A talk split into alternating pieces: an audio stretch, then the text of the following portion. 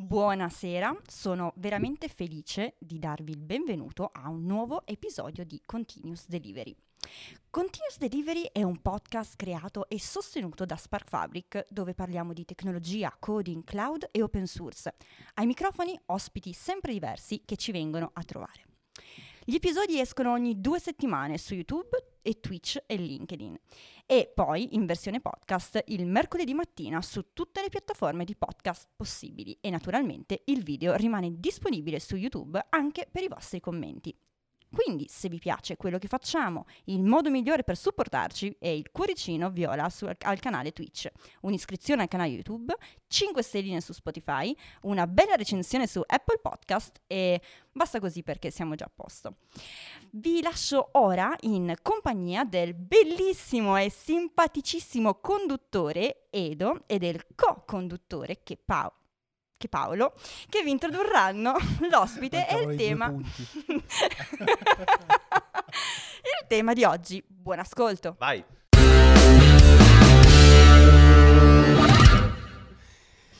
Grazie Michela, Michela Bertaina. Signor, un applauso, regia, per favore, un applauso. Oh, ottimo. Michela che abbiamo trovato qua sotto, che si era appostata e a, a tutti, in tutti i modi voleva partecipare a questo podcast, si è appostata qua, ha dormito qua questa notte davanti alla porta e alla fine ci ha... Sì, ha realizzato eh, il sogno. Esatto, abbiamo contribuito a realizzare il tuo sogno, quindi grazie. E anche Cissone. Non ti stiamo sentendo. E anche Cissone è qui con noi al Continuous Delivery. Grazie, grazie Michela. Bene, bene, e abbiamo approfittato di questa ospitata estemporanea per introdurre la puntata di oggi che come vedete sarà piuttosto agitata e chiacchierata e sono orgoglioso anche di presentare un ospite che è anche un amico e che è venuto qua a trovarci proprio in, in live, in person. Infatti oggi è, una, anzi, è la prima volta che siamo tutti, tutti qua in person. In person. Quindi Claudio anche giustamente nella regia, cosa vuoi fare? Ah, giusto, giusto è fighissimo stare qua tutti in person. E quindi, aspetta, d- diamo il giusto benvenuto all'ospite che magari chi sente in radio ancora non l'ha visto, perché abbiamo lo, eh, l'occasione eh, di avere qua oggi Giorgio Boa, che è un uh, full stack developer in Claranet, public speaker, sviluppatore open source e maintainer della libreria di componenti Quick UI. Applauso anche per Giorgio. Oh. Ciao a tutti. Ciao, Ciao, Giorgio. Grazie di essere venuto qua. Stai molto vicino al microfono, aspetta che ti lo regolo perché prima era regolato sulla Bertaina. Ecco, perfetto. Ottimo. Di qua direttamente da, da Treviso, vero? Una, esatto, esatto. Una, una, traversata del nord Italia per venire a trovarci. Più o meno, sì. E quindi ti abbiamo anche forni- rifornito di birra, giustamente, per darti il giusto e caloroso, e caloroso benvenuto. Evviva, evviva. Mm. Che bello questi silenzi inutili. Sponsorizzata da... No, dobbiamo infatti metterla al contrario perché sennò si vede il logo e non ci danno, non ci danno soldi. la Icnusa che sponsorizza... No, purtro- purtroppo no, però se, se, se vogliono, esatto. se vogliono, tutti sono sponsorizzati da NordVPN, noi invece ah. vor- vorremmo avere qualcosa di meglio. Bene, eh, naturalmente Giorgio, perché sei venuto a trovarci? Perché non avevi di meglio da fare? No, perché ti abbiamo chiamato a parlare di una cosa di cui tu sei massimo esperto, direi, mon- direi quasi mondiale. No, beh, dai, mondiale direi di no, però Lombardo. sì, sì, sì. Del Lombardo-Veneto. Del nord Italia. del nord Italia. del nord Italia. Perché parliamo di Quick. Sì, Quick È... è... un framework che Paolo conosce, conosce molto bene. Oggi farò finta di non saperlo. Ok. Esatto, farà finta per poter fare tante domande esatto, curiose, esatto, ma in esatto, realtà siamo quasi preparatissimi. maintainer. Esatto, cioè, praticamente noi contribuiamo costantemente. No, Quick è un qualcosa che è uscito così, quasi, non, non, dico all'improvviso perché in realtà se ne parlava da un po', ma l'anno scorso è esploso, no? è stata rilasciata la versione stabile, o quasi. Ma quasi stabile, nel eh. senso che adesso è ancora in beta, mm. però comunque ci stiamo avvicinando alla release, quella stabile. Esatto. Però diciamo che ha avuto un grandioso risalto, soprattutto perché è il figlio di Misco Avery, che è il creatore di Angular. Quindi questo ha portato giustamente un certo quantitativo di hype attorno al progetto. Esattamente. Tra l'altro io e te ci siamo conosciuti ad una conferenza e come ho conosciuto te, in un'altra conferenza ho conosciuto Misco, che è eh. proprio il creatore di questo Quick. E tra l'altro io mi sono avvicinato a lui per fare un selfie perché è il creatore di Angular. Siccome eravamo entrambi... Ah, da fan proprio. Da, da, fan, da super fan. Siccome eravamo entrambi speaker, eh, eravamo sulla saletta speaker, mi ha detto guarda, tra poco presenterò questo quick Io vedevo ogni tanto i tweet passare, ma non gli stavo dando più di tanto interesse. Ci siamo seduti lì a un tavolino, mi ha mostrato una mezz'oretta quello che voleva presentare poi nel main, main stage. Mhm. Quindi è stato super figo e alla fine mi ha detto guarda se vuoi collaborare c'è spazio per farlo. Ah, quindi tu sei proprio in Quick fin dalle... d- d- Sì, diciamo che sono il primo adopter mondiale di, di Quick, e nel senso che al di là de- di chi, della company che l'ha creato, eh, ho fatto il primo POC. Infatti, nelle settimane successive siamo andati a debuggare le mie applicazioni per vedere cosa si poteva migliorare, eccetera, eccetera. Quindi è stato figo. Che figo. E qual era il- la conference dove eravate? Eravamo al We Are Developer a Berlino. Ah, We Are Developer, che per caso è una conf a cui io domani parteciperò. Esatto, esattamente. Non ce l'eravamo preparata come ganza. Assolutamente, assolutamente. No, è vero, è vero, è vero. Però io parteciperò al live che è, che è in, ehm, diciamo, è un virtual, virtual event su YouTube. Però molto figo, è Ok. una, bella, è una bella community comunque We Are Developers. Sì, sì, sì, sì. Anche la conferenza c'erano, credo, sulle 8.000 persone. Ah, Berlino? Sì, sì, sì. sì. Sai che lo fanno sempre a? Berlino loro. Che presentavi in quella Eh, comp? E quella presentavo Svelte, Ok. che è comunque un altro framework un po' di, di nicchia, diciamo, rispetto ai soliti React Angular. E, e quindi Svelte in accoppiata con AWS, perché Claranet è partner AWS, quindi anche giustamente talk su AWS sono ben accetti. Certo. Ma eh, quindi te hai sempre fatto un po' il public speaker, cioè da quant'è che fai, fai conf? Allora, eh, in realtà eh, durante la pandemia ho iniziato a fare il public eh, speaker Mhm. perché l'azienda dove lavoravo prima non credeva nel- nelle conferenze, non credeva nel- nei talk per fare networking. Poi ho cambiato azienda e, e quindi ho potuto, ho avuto la possibilità di partecipare a queste conferenze. Durante la pandemia appunto c'era anche meno problemi di spostamenti, eccetera, eccetera. Quindi hai, hai Quindi- iniziato proprio in pandemia con, con eventi virtuali. Sì, quindi. credo che proprio le prime fossi ancora nell'azienda in cui non credeva nelle conferenze, Mm. nel networking, però siccome erano online potevo di Più- fatto più easy. sì. Era più facile. potevo fare sì, bravo. E invece adesso posso è ben accetto anche andare a quelle in presenza e quindi sono molto E contento. approfitti. Esatto, esattamente.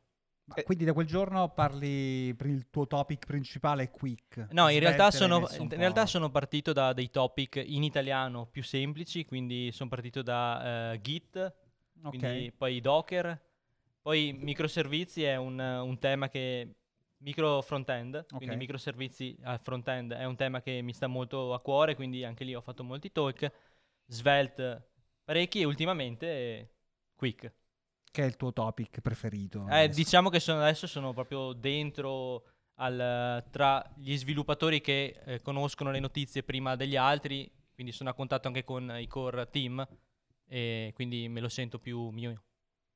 Ma Quick, senti, è un progetto open source, ma è sostenuto da un'azienda, in realtà, perché Misco ha fondato un'azienda. Eh, in realtà lui è il CTO, adesso Eh, non so non bene come... lui. No, non credo l'abbia fondata lui, però comunque lui ha sempre avuto l'idea di questa tipologia di framework, Mhm. tant'è che già quando era in Angular aveva fatto un talk su cui già si vedeva che voleva creare un qualcosa di diverso e poi dopo alcuni anni è riuscito a creare questo framework e- ed è open source. Sì, sì, sì. Ah, dopo ne parliamo, ne parliamo bene. Tra l'altro consiglio di andare a vedere, a leggersi un po' la storia di come nasce Angular, perché è fighissima. Cioè, in Google parte da Java, robe eh, molto carino leggere come lui è arrivato a concepire quel framework lì per problemi che avevano loro Ma interni in parliamo di JS o di Angular 2? Google.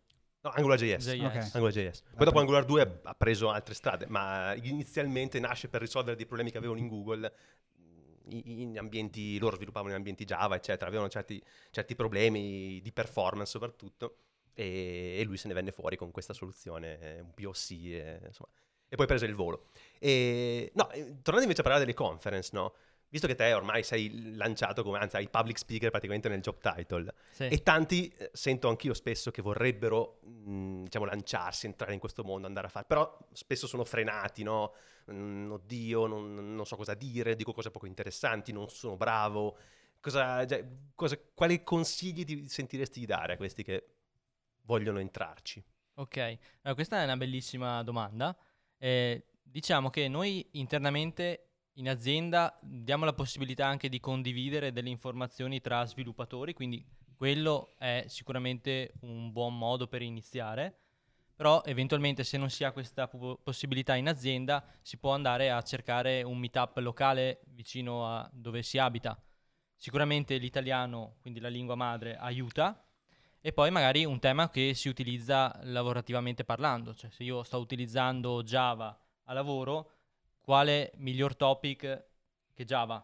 Sì, sì. Parli di una cosa che sai. sai, quindi in italiano, quindi non devi poi reinventarti la ruota e, e poi condividi le tue esperienze, quindi anche se non sei il massimo esperto di Java, ma le tue esperienze possono arricchire qualcun altro.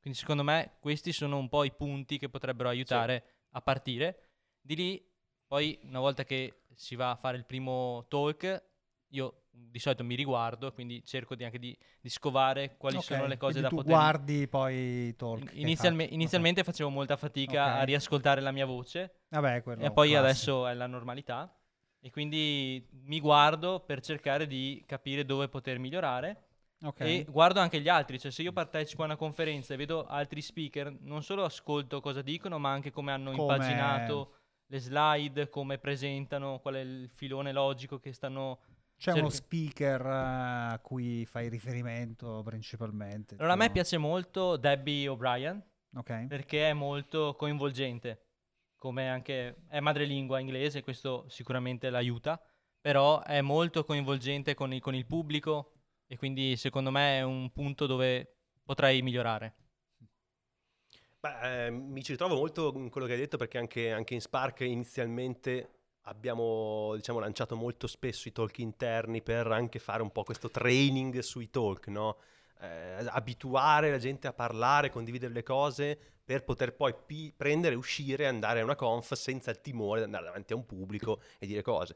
E una cosa importante tra l'altro è sempre avere in mente che anche se tu hai davanti una platea di persone super senior, super skillate, però comunque la tua esperienza personale può arricchire chiunque, anche chi sa tutto di quello di cui stai parlando, però tu porti un tuo punto di vista e quindi chi, chi ti ascolta comunque può essere arricchito. Quindi non devi aver Esattamente, timore di dire no, io non so niente, non, non ho niente di interessante da dire, non è vero. E tra l'altro anche CodeMotion, visto che abbiamo qua, se no dopo mi fulmina con lo sguardo, anche loro hanno dei programmi di training per eh, public speaker eh, che vogliono entrare, quindi andate sul sito di CodeMotion, eh, andate a vedere, ci sono cose, ci sono cose interessanti. Bene, ora parliamo un po' di Quick, no? di cui noi siamo cioè, direi, Esperti. tra i massimi esperti Ah, sì. eh, mondiali. Abbiamo detto che Quick nasce dalla stessa mente, dai, cre- dai creatori di AngularJS. eh. Allora, tu hai capito da lui, o ti sei fatto spiegare, eh, hai sentito il talk, eh, al keynote, diciamo, di presentazione di Quick, quindi perché ha, lancia- ha creato Quick? Cioè, quali sono le Cioè perché motivazioni? sentiva il bisogno, bisogno di di, lanciare- creare un nuovo framework Sì, sì. JavaScript. Che- esatto, in un mondo in cui i framework Java che già sono... Ok, allora lui ha sentito il bisogno perché vedeva dei possibili improvement, miglioramenti nei framework che ci sono attualmente. Quindi soprattutto per quanto riguarda i siti pubblici, quindi e-commerce eh, ed altre tipologie di siti di- che hanno questo, diciamo, sono pubblici, eh, lui sentiva appunto che si poteva migliorare sulla parte di JavaScript che veniva eh, di fatto spedita al browser, quindi tutti i rallentamenti che i framework che ci sono adesso portano eh, nell'esperienza utente.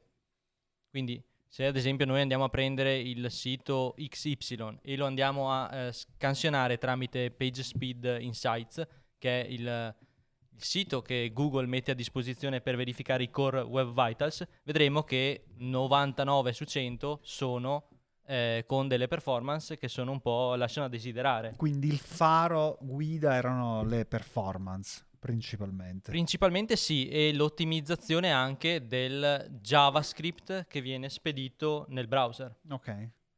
Perché diciamo che con i framework attuali che utilizzano tutti, quando io vado a creare la mia applicazione faccio un unico bundle, quindi un unico file gigantesco di JavaScript Sì, che in con base dentro tutto.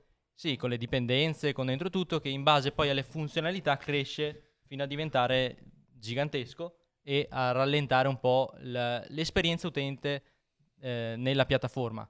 Con Quick invece è differente, cioè il primo rendering è HTML e CSS statico Ok. e dopodiché solo e solamente se vai a interagire con delle parti dell'applicazione lui esegue il JavaScript relativo a quel bottone o a quel, quel particolare area. Cioè che deve essere scaricato, chiaramente. E in realtà lo, lo scarica, lo pre-bufferizza con il service worker. ok. Cioè noi andiamo a scrivere la nostra applicazione in JSX, che è il linguaggio che utilizza React, che è uno dei cioè, il eh, framework più utilizzato al mondo. Sì. Poi mettendo dei marker che sono il dollaro, quindi on click dollaro, component dollaro o semplicemente wrappando una funzione con il dollaro, si Ok. istruisce il bundler e quindi l'ottimizzatore a dire ok questo pezzo io posso estrarlo in un file singolo Mhm. che poi se l'utente utilizzerà quella specifica area Verrà vado a ese- scaricato. in realtà viene Cioè, già, già scarica- scaricato, già scaricato, viene eseguito. eseguito, Ok. quindi viene eseguito tipo un import dinamico Ok. di quel singolo cianchettino che però invece di andare a finire e quindi andare sul server viene preso dal service worker.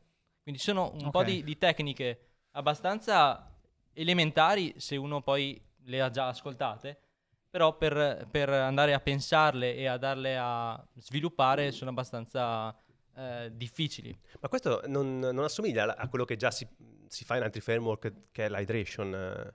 Esattamente, cioè si fa una cosa simile, nel senso che poi se utilizziamo Next o comunque il- tutto il mondo server-side rendering, si esegue l'hydration, quindi si eseguono delle logiche lato server, poi si spedisce il JavaScript, HTML e CSS nel eh, browser e lì si riesegue la stessa logica. Quindi poi il framework va un attimo a fare un diff tra quello che c'è nel server e quello che c'è Certo, nel client. sì. Quindi si esegue due volte la stessa logica.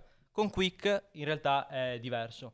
Si Cioè, esegue quello che ti arriva è una logica capace semplicemente di capire se deve prendere delle cose al service worker che ha scaricato fondamentalmente. Esatto, Cioè, l'unico JavaScript- logic che rimane fuori fino a quando non tocchi dei anche, pulsi- anche le de- dipendenze. Fai delle cose. Cioè, se io dipendo da Moment.js o dei Ok. JS che sia, finché non lo vado a utilizzare, non vado a pagare l'esecuzione di quel JavaScript Ok. specifico. Quindi all'aumentare della complessità della mia applicazione, non aumenta il JavaScript che io eseguo. Ok. Cioè faccio una mega Perché appli- comunque è sempre l'unico pezzetto che tu esegui in quel momento. Esatto. Puoi avere esatto. un'app gigantesca, ma tanto comunque la tua eh, potenza computazionale sarà soltanto del pezzettino che esegui. in quel Esatto, poi chiaramente ci sono delle ottimizzazioni, cioè componenti che hanno più pezzettini vengono eh, messi assieme o se ci sono dei- delle parti che vanno a variare più aree della mia applicazione vengono messe assieme, insomma. Quindi il grosso è il bundler. Esatto. Il pezzo più grande di Quick che è stato E implementato. la, la parte secondo me più complessa è lì. Ma E, è sviluppata in, eh, in JavaScript. eh no, e qui c'è un'altra chicca che è, Faccio svilu- finta di non saperlo. Eh, Eh. Non l'hai letto nella scaletta, ok. è sviluppata in Rust. ok. Quindi abbiamo Vit come eh, bundler Mhm. E poi c'è SWC che ci permette di andare ad eseguire del codice WASM alla fine, quindi del codice viene compilato in WASM di Rust che viene compilato per, per girare nel JavaScript, che alla fine il- la parte di ottimizzazione eh, viene girata col JavaScript. Però eh, questo eh, cosa significa lato infrastruttura? Cioè, io lato server di cosa devo disporre per avere un eh, rendering quick? Qualunque No- cosa? Node.js, Basta Dino Node. o Ban. Ok.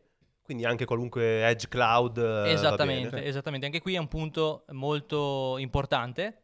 E se noi andiamo nel sito di, di Quick c'è scritto il framework eh, ri- ripensato per l'Edge. Mhm. Alla fine di, di default supportano il cloud, supportano Vercel, Google, Netlify, eh, poi anche Azure. Mhm. E notiziona che non sa praticamente nessuno. Vai. che- Breaking news. Metti una musichetta. Rullo di tamburi. Ma no, No. guarda, la peggiore che potevi scegliere.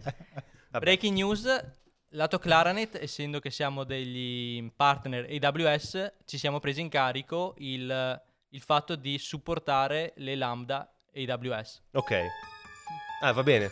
Tanto è Claranet, quindi poi lo tagliamo dalla... dalla- bene, bene. Ah, eh, Quindi lato aziendale ci siamo detti perché AWS deve rimanere fuori dal gioco di Quick, proviamo ad inserire eh, anche questa integrazione e quindi io Cioè nello perché specifico... ad oggi le lambda Allora, le lambda fatte, hanno- Netlify- avranno bisogno di un lambda layer per eh, funzionare. Allora, attualmente è supportato eh, Netlify e Vercel che se non sbaglio girano sopra a Lambda AWS. Ok. Nudo e crudo ancora no- non c'è l'integrazione. E Ma quindi che dipendenze necessitano server side eh, per eh, poter girare? In che senso dipendenze? Eh, Cioè, dipende dai runtime, cioè non basta solo Node. Node, immagino- però ok. alla fine con Netlify ti astrae un pochino dalle API native, quelle di, di Lambda, quindi bisogna comunque pe- ripensare Ok. un po' a le, ad esempio sulle Lambda devi esporre un- una funzione che si chiama handler per gestire le varie, le varie richieste, quelle poi vanno ripassate Ok. al framework, quindi bisogna un po' eh, fare un mix and match tra le due cose in modo che funzioni. Attualmente non c'è e ci siamo Ma quindi sviluppare solo client side con Quick è impossibile, hai sempre bisogno della parte server. Allora, c'è la libreria che si chiama Quick, che è la parte di logica e eh, client side, più c'è Quick City, che immagino che City sia perché ci sono le rotte, quindi le, le strade, eccetera, eccetera, e quella è la parte server side rendering. Eh, devo dire che eh, Chissà s- accoppiarle oggi non avrebbe tanto non senso. avrebbe molto senso, anche perché comunque poi, come altri framework, quando io ho la pagina nel mio front-end posso navigare lato client tramite delle speciali API senza poi ricaricare tutto quanto. Sì. Ok. Cioè è come Next, lo puoi È come- anche usare client, ma Certo. se ti Eh, perdi io non, non volevo parte- dire next, però Vabbè, abbiamo- ormai l'abbiamo detto. Però se, se- se ti perdi la parte Diciamo server, remix. Diciamo remix. Tanto con remix tocchiamo un tasto, un tasto dolente. No, eh, effettivamente se tu togli la parte di back-end, la parte di server side, ti perdi le grosse potenzialità del framework, no? Però comunque puoi fare eh, site, ehm, site generation. Static side Sta- generation. static site generation. Ah, Ok. E comunque quindi produci l'output che produrresti quando l'utente visita una certa rotta Sì.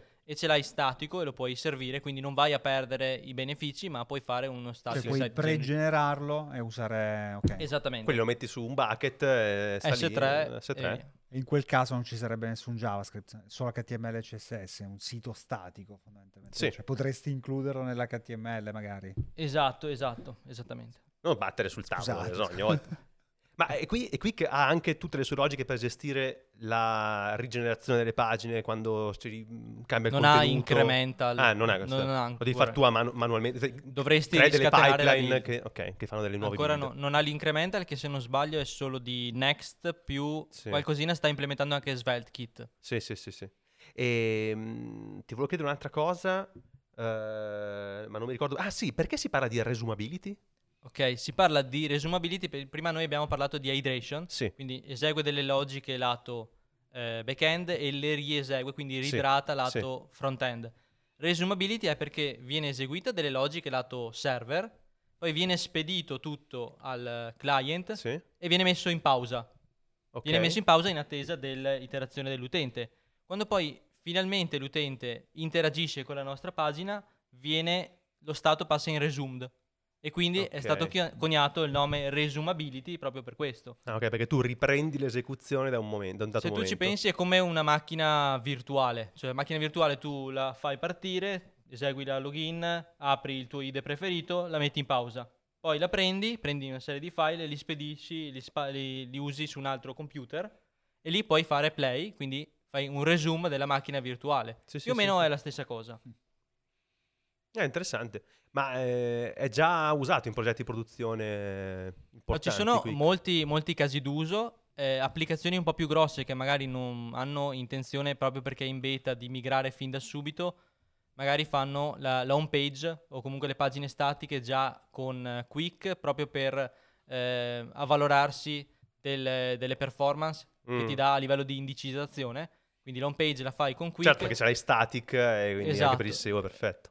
Per il SEO 100% e, e quindi poi la cosa secondo me interessante è che di tutti questi use case la maggior parte è sull'80-100% di Core Web Vitals, quindi capisci che già eh, out of the box il framework ti dà queste eh, funzionalità, cioè non devi pensare tu devo passare all'easy loading di questa parte piuttosto che l'altra, cioè non è lo sviluppatore che si preoccupa di questa cosa, ma è il nuovo modello mentale di Quick che ti agevola nell'avere performance eh, adeguate. Beh, immagino sia anche molto attento agli standard web, eh, quindi HTML, CSS, Claudio, cosa stai linkando? Ah, Ah, ok. c'è Wabri che dice una cosa, aspetta che devo leggerla allora. Dice, sentendo parlare Giorgio sembra che JavaScript sia un bel linguaggio da usare. Allora, Wabri noi lo vedremo a Firenze, no? Sì, Quindi sì, lo sì, meneremo. Bravo, sì, sì. sì. Esatto, quando siamo a Firenze, stai attento Wabri. Però qui, questo è un podcast che parla bene di JavaScript. Questo è il claim del nostro podcast, è questo. Qua si parla so- bene solo, soprattutto di Ma è JavaScript. la bravura anche dello speaker, dai. Esatto, non lo volevo dire io, l'hai detto tu. Eh, però adesso mi ricordo più di cosa stavamo parlando. Quick c'è anche per Go, chiedono. per Go... Cosa intendi per Go? È una, trolla- è una trollata, non ci cadere. non, non- non ci cadere. Sta, sta trollando, sta trollando. Eh, allora, stavamo parlando delle, eh, delle performance di Quick quindi il perché, eh, usarlo c'è? anche in, in- in siti, in produzione, eccetera. Esatto, la differenza c'è tra eh, hydration e resumability. Resumability, perfetto.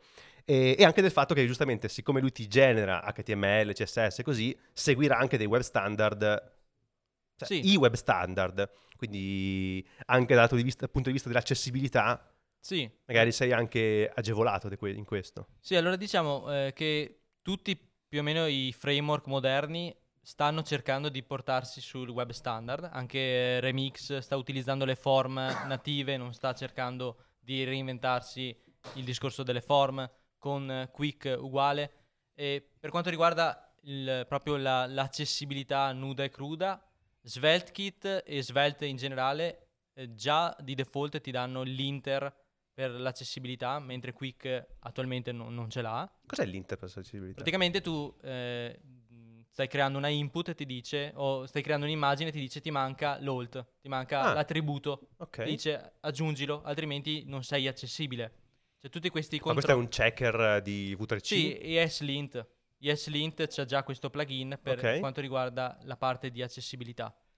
Se vogliamo rimanere nel tema accessibilità, possiamo aprire l'altro, eh, l'altro filone, che è quello di Quick UI, Che- di cui tu sei... dove assieme ad altri sviluppatori sono maintainer e Quick UI è una libreria di componenti pensati per sfruttare le API di Quick, ovviamente, perché si potrebbe utilizzare anche material di React, perché Quick permette di wrappare React per andare a renderizzare dei componenti, però perderesti un po' tutto quello che abbiamo appena de- detto adesso, quindi le performance, eccetera, eccetera. Mm. Quindi l'idea era quella di creare una libreria di componenti che eh, strizzava l'occhio a Quick e con l'accessibilità come eh, primo cittadino, first citizen. Per Ok. dire. Quindi una libreria di componenti per Quick. Libreria di Solo compone- per Quick. Cioè- sì, solo per Quick che utilizza le API di Quick e anche la mentalità di Quick, cioè di eh, eseguire meno JavaScript possibile all'interno del browser, eseguire tutto lato backend, quanto più Ok. possibile. E la libreria è nata innanzitutto, avevamo provato a fare una libreria di Daisy UI. È nata così, quindi i primi 3-4 settimane abbiamo fatto Daisy UI. Poi ci siamo detti perché limitarci Cosa significa Daisy, Daisy UI è un, un tema, diciamo, sopra Tailwind. Quindi Ok. utilizziamo l'approccio Tailwind, che è un po' diverso rispetto al CSS. Qua potremmo partire con il Flame. Su Tailwind, a me non piace Ok, tantissimo. va bene. A te piace molto. A me piace molto perché posso Mm. fare copia e incolla del- dei snippet di codice e tutto funziona. Ok, però è un po' verboso. un po' È verboso, sì, è verboso, ma si può prendere delle contromisure. Mm. Ok? Va bene, quindi noi abbiamo detto non divaghiamo. Infatti, infatti, no, Abbiamo detto, per- Wabri dopo Eh, esatto, ha detto andiamo eh, con Daisy UI. Dopodiché abbiamo detto perché limitarci a Daisy UI? Creiamo una libreria di componenti headless, quindi senza CSS, Uh-huh. quindi un menu nudo e crudo, senza CSS, poi ognuno se lo customizza Ok. e fa il suo CSS se vuole. E poi gli offriamo anche un pacchetto Daisy e un pacchetto Material. Quindi questi due pacchetti poi utilizzano l'headless, ma lo arricchiscono con i temi Material e Daisy. Ok. Quindi adesso stiamo creando questa libreria, ancora ovviamente siamo in work in progress, però eh, stiamo creando questa libreria con quest'ottica in mente. Quindi diciamo, tu vuoi farti un'applicazione quick, un sito quick, puoi già attingere da alcuni componenti della UI library di, di Quick UI, prendere, Esatto. che ne so, bottoni del form, dei drop down, delle, boh, delle schede, degli accordion. Esattamente, esattamente, questa è proprio l'idea. Ok, e, e costruiti già lo scheletro della tua app con due già temi, diciamo, impostati, o se no ti metti il tuo, il tuo CSS. Esatto. E poi il progetto è nato eh, community friendly, cioè eh, diciamo noi siamo i maintainer, però comunque cerchiamo di eh, trarre comunque beneficio perché alla fine si trae beneficio dalla community, quindi ci diamo una mano gli uni con gli altri. Cioè, io sono maintainer ma non mi sento superiore a nessuno, cioè sono come gli altri. Infatti questo potrebbe essere anche un ottimo gancio per chi vuole provare a entrare nel mondo open e contribuire, no? Eh, Esatto. Un progetto esatto. come questo potrebbe essere... Esatto, infatti è, è successo proprio così con eh, il mio amico Fabio, Fabio Biondi. Fabio Biondi che lo- salutiamo, grande amico del podcast. Sì. E praticamente così parlando ero andato a trovarlo a casa e così parlando ho detto guarda sto facendo il maintainer di questa libreria, ho detto ah figo, mi piacerebbe poterci mettere le mani, poter contribuire perché è uno dei miei obiettivi e così lo abbiamo agganciato, tirato dentro, poi sai che Fabio lui è molto nelle community e ha una potenza e quindi ha portato anche altri contributors e quindi si è trascinato dietro un esercito di, Esatto, di contributor. Esatto, questa è anche la, la sua forza. E voi avete organizzato, mi immagino, le issue anche, cioè se ci sono delle issue magari per Good First Issues. Sì. o- Sì, sì, sì, quello nello specifico mi sono messo io a mettere le varie issue, good first issue, dopo a tenere tracking eh, di quelle fatte da fare, eccetera, eccetera. Poi eh, ogni due settimane, inizialmente era ogni settimana, però diventava abbastanza oneroso in termini di tempo. Ogni due settimane facciamo un meetup su, eh, su ovviamente online e cerchiamo di darci eh, dei compiti da fare, ci diamo un po' eh, la, la strada, disegniamo un po' la strada per le future eh, settimane. Ma anche documentazione? C'è documentazione, per quanto riguarda la parte di accessibilità, è necessaria la documentazione, ancora non ci No, siamo ma ti dico, eh, ti dico appunto come possibilità di contribuzione. ah, La sì, sì, documentazione potrebbe essere potrebbe un gancio... essere un buon, un buon modo per contribuire, sì. Eh, magari uno spaventato, no? Mm, codice ancora non mi sento pronto, però magari la contribuzione come, come- come documentazione. Sì, solitamente è quello che si consiglia di fare se uno eh, non è avvezzo al- a contribuire, Eh, Infatti. è quella di magari provare ad utilizzare lo starter che viene messo nel file contributing e se non funziona qualcosa magari lo si va ad aggiustare. Che dice? Ti abbiamo convinto su questo quick? eh? Ma io lo conosco perfettamente, quindi non mi avete raccontato niente di nuovo. No, Eh, sembra tutto super, super interessante, ma il progetto UI è navigabile? Come com'è? C'è Eh, tipo uno storybook? Come allora? Storybook eh, ci vuole Storybook 7 perché ci sono alcune cosettine da sistemare, però essendo che mh, abbiamo i contatti con Storybook, ci stanno facendo... Siete immanicati proprio. bravo, bravo. Ci stanno... Da- ci st- Ecco, hai distrutto la, la sedia, hai distrutto la nostra... Lascia stare. e siamo immanicati, quindi di fatto stiamo supportando ehm, Storybook e in- invece c'è una parte di... Adesso che Storybook non c'è, ho fatto un- la parte di website dove si vedono tutti i componenti e si possono navigare. In quick.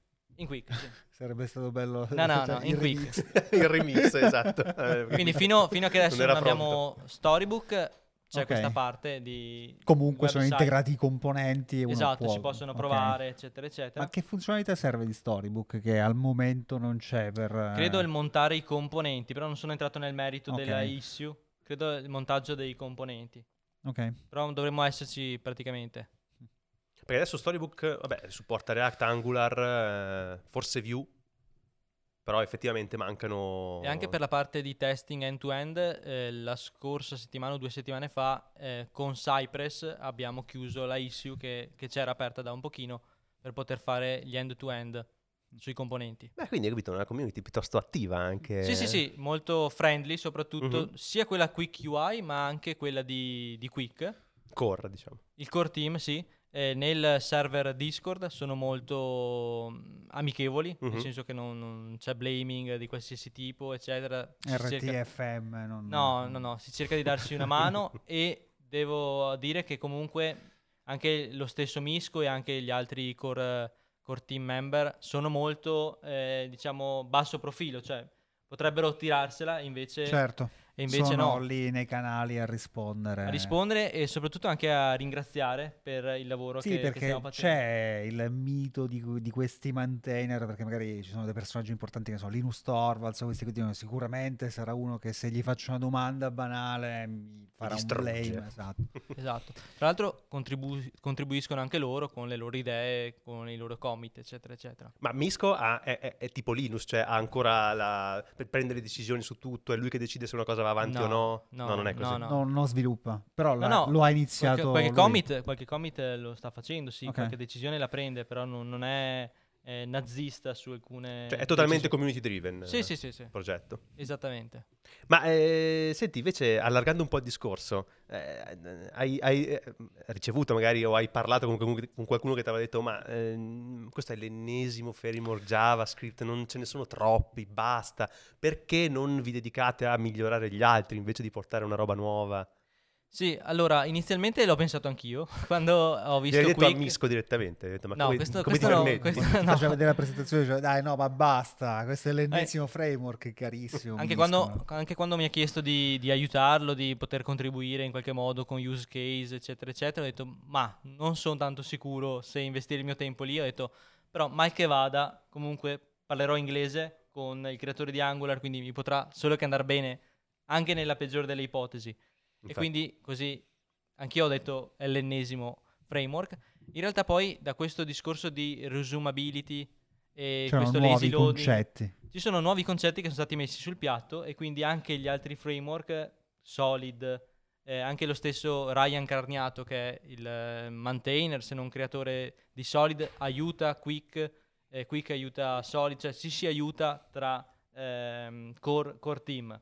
Cioè, non c'è molto- competizione. eh, un po' di, di competizione su Twitter, un po' di sfotocci Anche perché, sono, anche perché mi pare che alla fine gli use case fondamentalmente siano gli stessi. Cioè la tipologia di cliente, chiamiamo cliente, che è un progetto open source, ma insomma di uso a cui si rivolge Svelte, che si rivolge Solid, Quick, alla fine è la- Astro è la stessa, no? Quindi un po' di competizione c'è. Sì, un po' di sana, secondo me, competizione. Però alla fine eh, tutti mettono le proprie idee sul piatto e quindi, tra l'altro, anche questa parte qui di estrazione dei, dei chunk, delle, delle, delle closure marcate con il dollaro è stato messo open source eh, qualche settimana fa. Quindi è stata poi estratta la logica e messa sul piatto da poter poi riutilizzare.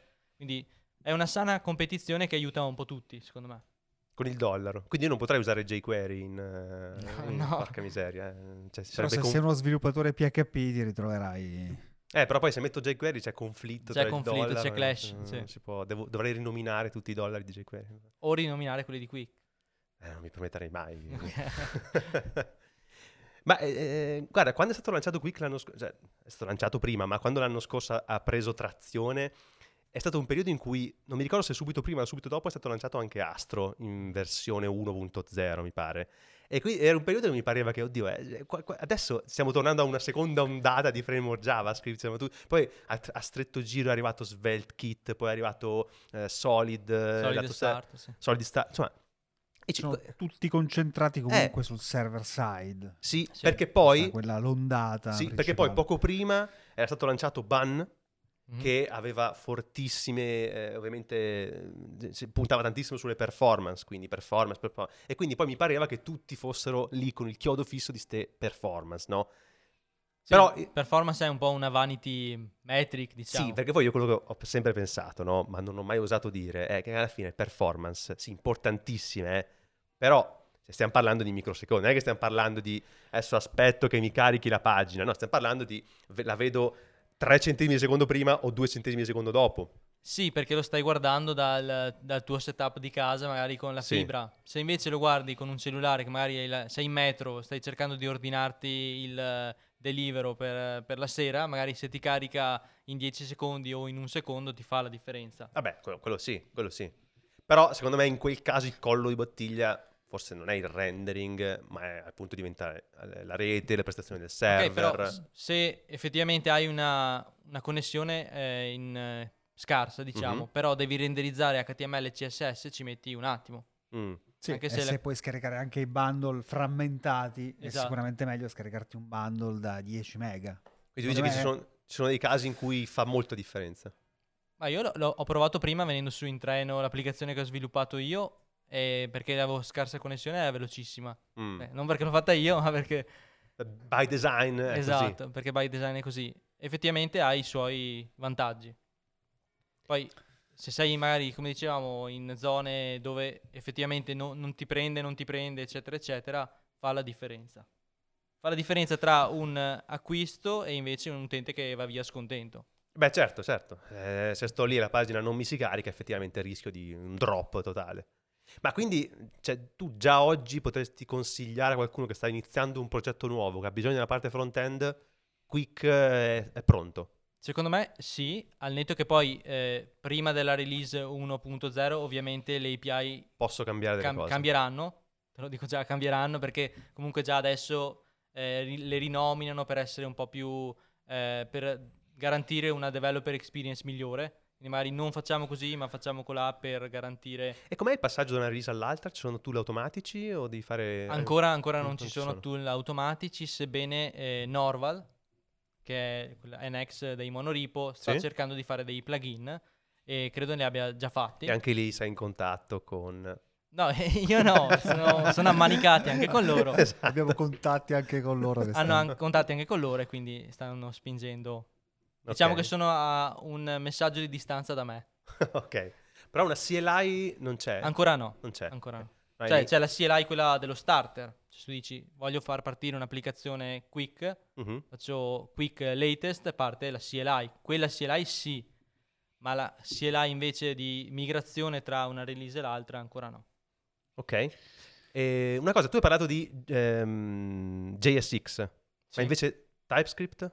TypeScript sì, assolutamente. Quindi anche TSX? eh, Sì, sì, TSX, cioè alla fine JSX come templating system, però è TypeScript. Di Full- default? Full, TypeScript. Di sì. default, ok. Sì. ok. Eh, Tra l'altro c'è un linter molto, molto stringente, mhm. che se ad esempio se fai un import che poi non utilizzi, una variabile che non hai utilizzato, o ad esempio addirittura io utilizzo il doppio, il doppio punto esclamativo per andare in negazione delle variabili. Ma è una renderle- bad, bad practice però. Quando io faccio la build, mi viene detto guarda che hai fatto sta cosa qui, Ah. toglila, guarda che hai questa variabile che hai dichiarato che non l'hai utilizzata, questo import non ti serve. Ma questo cosa lo fa? Lo fa Vit? Questo lo fa l'inter. Lo fa in linter proprio. Sì, esatto. Ok. E l'inter è dentro nel, nel Sì, bundler sì, è configurato di default. Non è ESLint. ESLint. ESLint. Ok.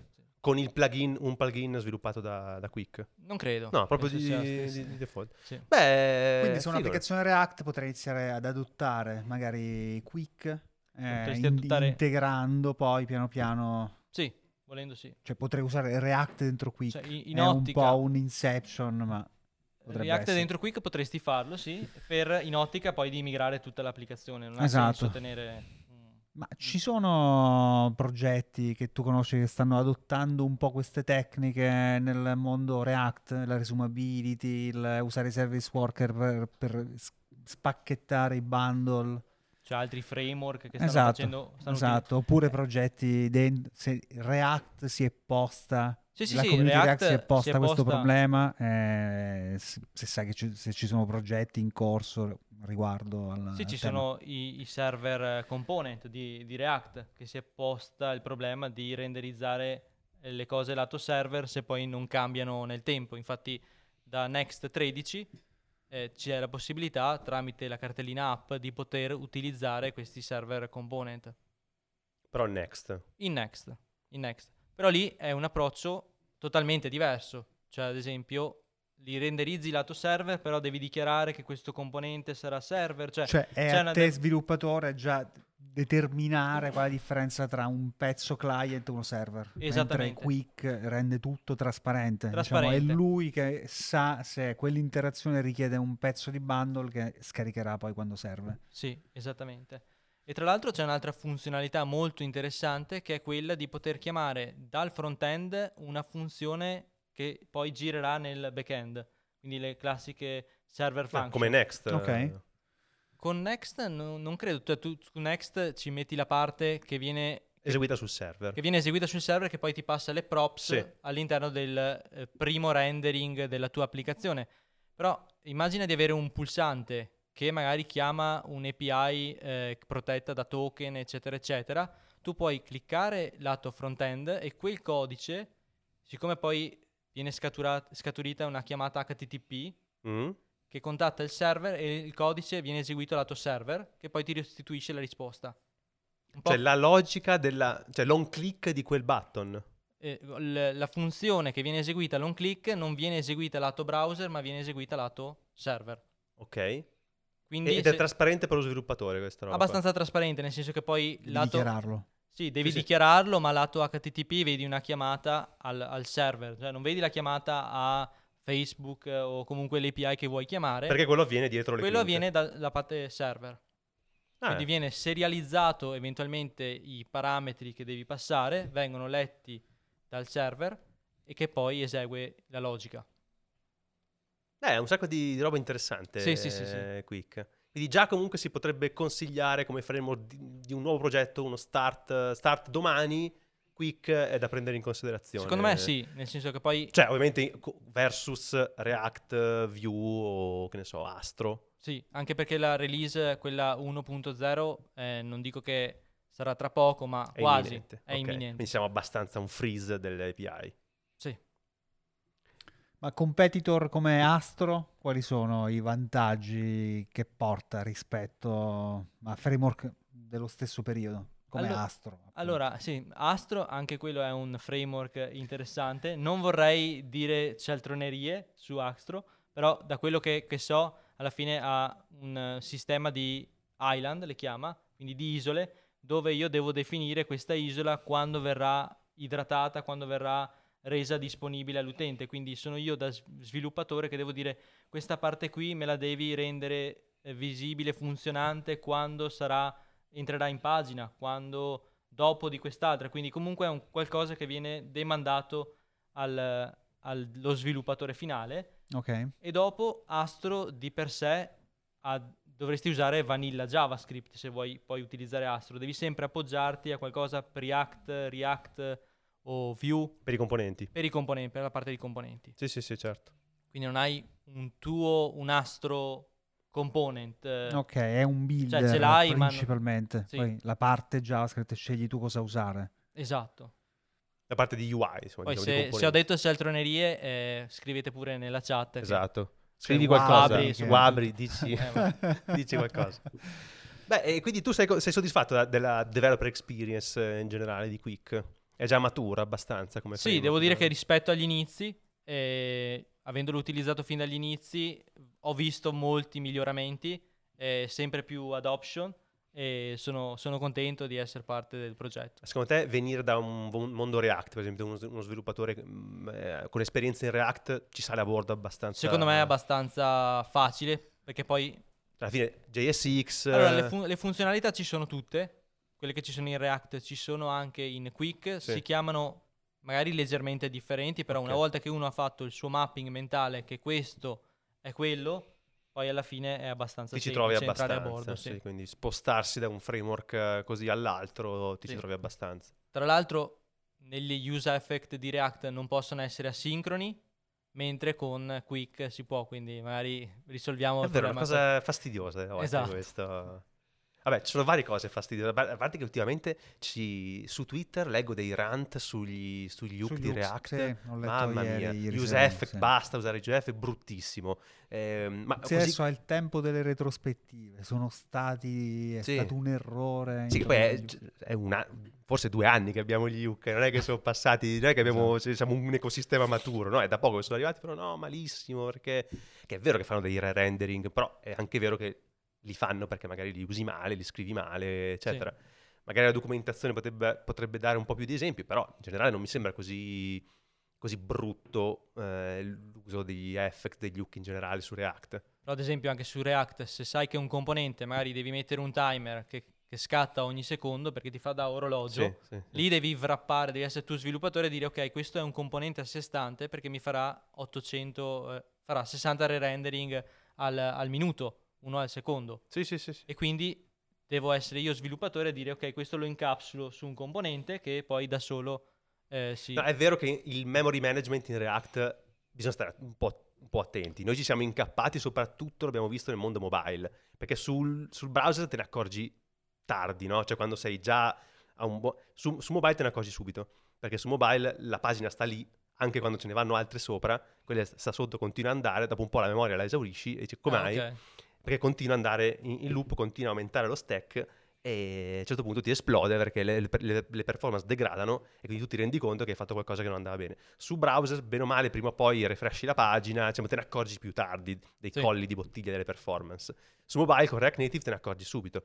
E quindi eh, quello era, è stato un buon modo per rendersi conto di come migliorare le performance del codice. Eh, a noi è successo ad esempio su Next che abbiamo avuto problemi di performance e abbiamo avuto problemi di performance nel browser e si andava a saturare la memoria del, del browser stesso. Sì. Però eh, non succedeva spes- sempre e quando cambiavi effettivamente la pagina, siccome Next fa un full re-rendering, si andava a svuotare. Esatto, quindi non te ne accorgi. Quindi tu se continuavi per 5 minuti a interagire, però sempre dentro la stessa pagina, allora accadeva. Sì, e... sì, sì. Eh, infatti ci sono delle cose a volte che ti rendi conto in un, in un caso specifico. Quando ci incappi, allora capisci quella roba lì dovevi farci attenzione già da prima. Però di default neanche, neanche React te lo dice, no? Di default React non ti dice, oh, guarda questa roba che è problematica. Tipo le, eh, ritornare le callback negli use effect per, per eh, chiudere un observable, dico un observable, chiudere una sync function, una callback così. Non te lo dice di default il linter di React, te lo dice la documentazione, però se non lo sai o se non vai a vedere potresti incappare in qualcuno di questi problemi. Eh sì. Però appunto ecco, sugli UK adesso ci sono questo tipo di, di rant. Poi adesso c'è tutto... eh, sì. si, si, parla tantissimo di Signals adesso, è il eh, nuovo, sì. nuovo, eroe de, di JavaScript sono i Signals. Sì, infatti. Eh, anche lì da, da Solid, poi eh, è andato su Quick, dopo Quick è andato adesso addirittura Angular, ha implementato i Signals. Sì, infatti, infatti. Quindi come dicevamo prima, sono un po' di idee che comunque essendo open source ci si va a, a condividere tra, certo. tra team e devo dire che è in pieno spirito open source. Non mi, non mi trova in disaccordo. Ma anche i, i, grossi team, appunto, quindi React, Angular, che invece diciamo sono più, eh, non dico corporativi, ma comunque sostenuti da grosse aziende, corporation, così, anche con loro c'è buona collaborazione nel mondo front-end, che tu sappia almeno. Che sappia io, forse un po' meno, però mh, onestamente non, non saprei non darti una, una, risposta specifica su questo.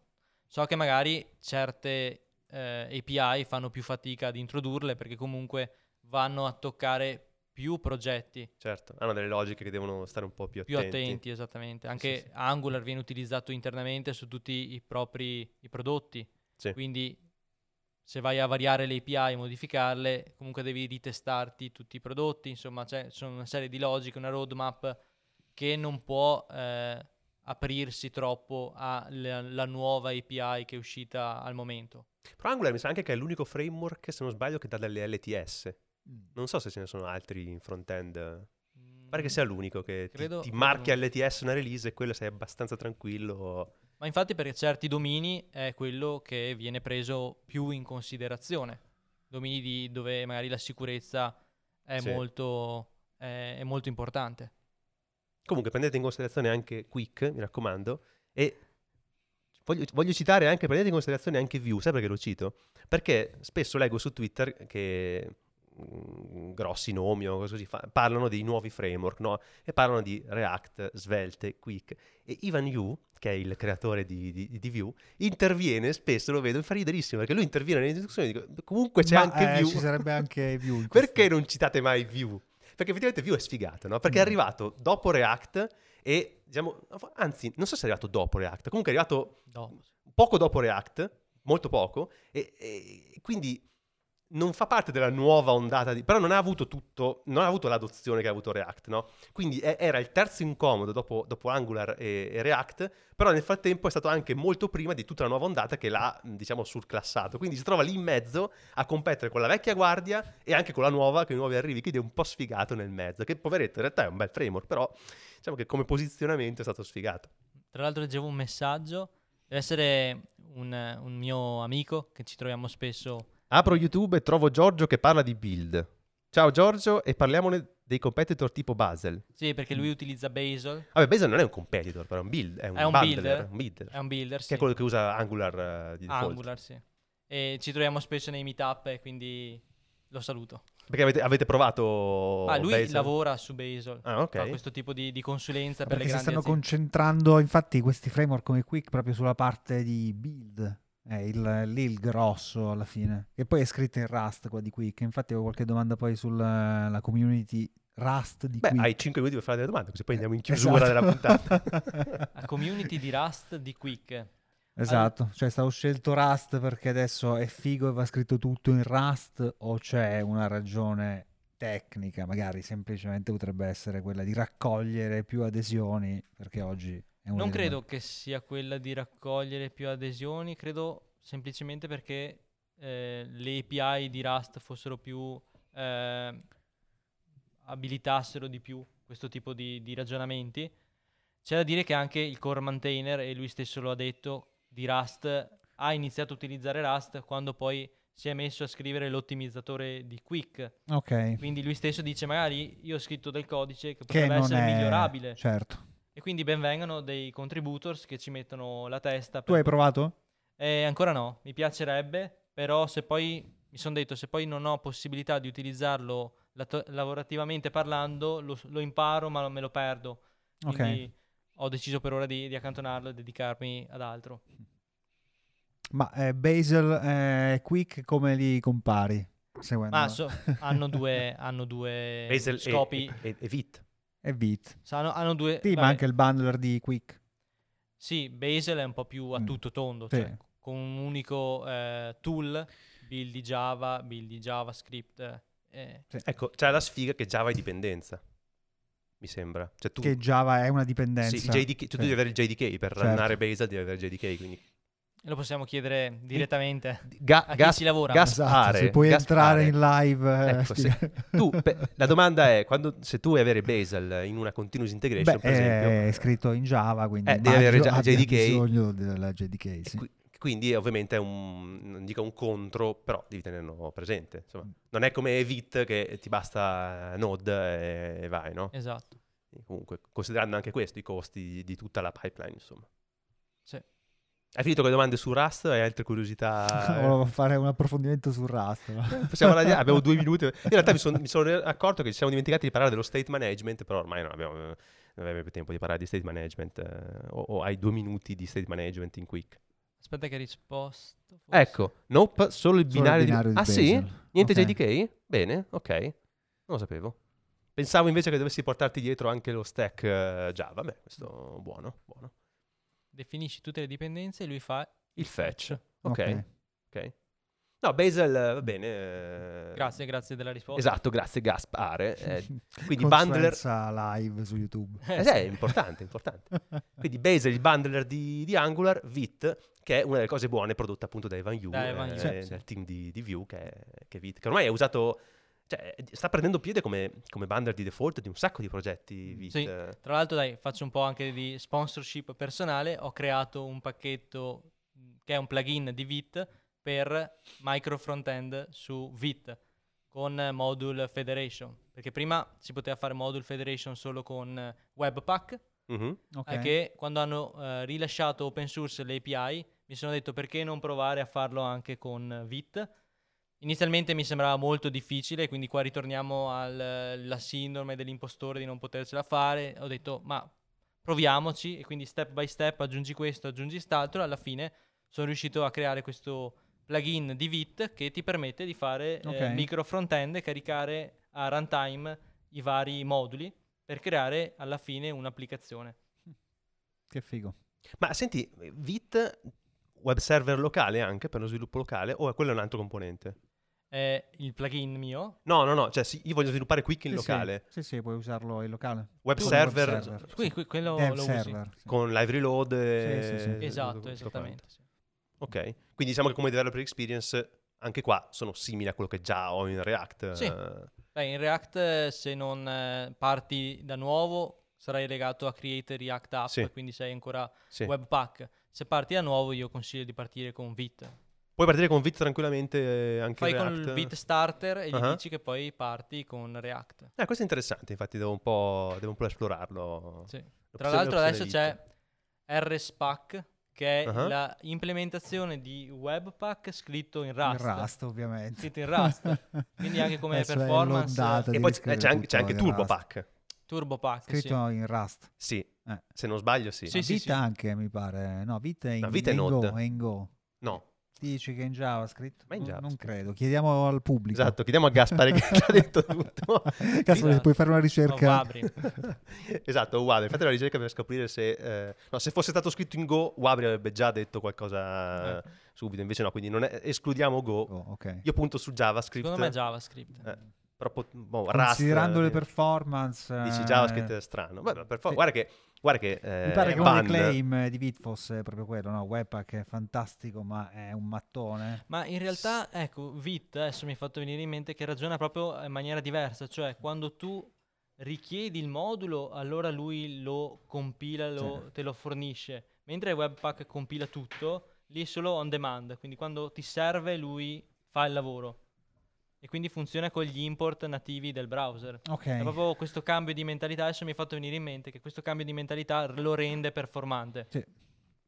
Dai, allora dobbiamo andare in chiusura anche perché vedo Michele che sta già wrappando su tutto, andando via e non voglio che vada via senza salutarci. Anche Claudio mi ha detto che ha assolutamente bisogno di andare via, quindi Giorgio, grazie mille di essere venuto con noi e ci ha fatto super piacere questa ospitata, anche questa birretta estemporanea la sera, ogni tanto bisogna rifare, quindi sei super il benvenuto per qual- quando vuoi, tu passi da qua, citofoni o mi, mi chiami prima magari perché sto a Bologna, devo venire qua col Ok. treno, quindi mi, mi- mi chiami Ci prima organizziamo. e ci organizziamo qua. Grazie ovviamente anche a Paolo che Finalmente dal vivo. Finalmente dal vivo che ha portato la sua competenza su, Su, su Quick, eh, proprio su to- to- totale. Apri la PR, esatto, PR stasera. Su Rust poi anche. Grazie della regia che ci fa sentire anche degli ottimi effetti sonori. Grazie a Michela per la ottima, meravigliosa introduzione. Grazie a tutti quelli che ci hanno risposto in chat, soprattutto a, a Gaspare che ci ha dato una mano a scoprire i misteri di Vit e a tutti quelli che ci hanno seguito. Naturalmente vi ricordo che noi torneremo Sponsor anche. Ah, Ignusa, dice, la- birra migliore del web. Noi torneremo fra due settimane con un altro mega ospite, quindi grazie a chi- a chi ci ha seguito e appuntamento alla prossima. Grazie. Ciao. Ciao. Ciao.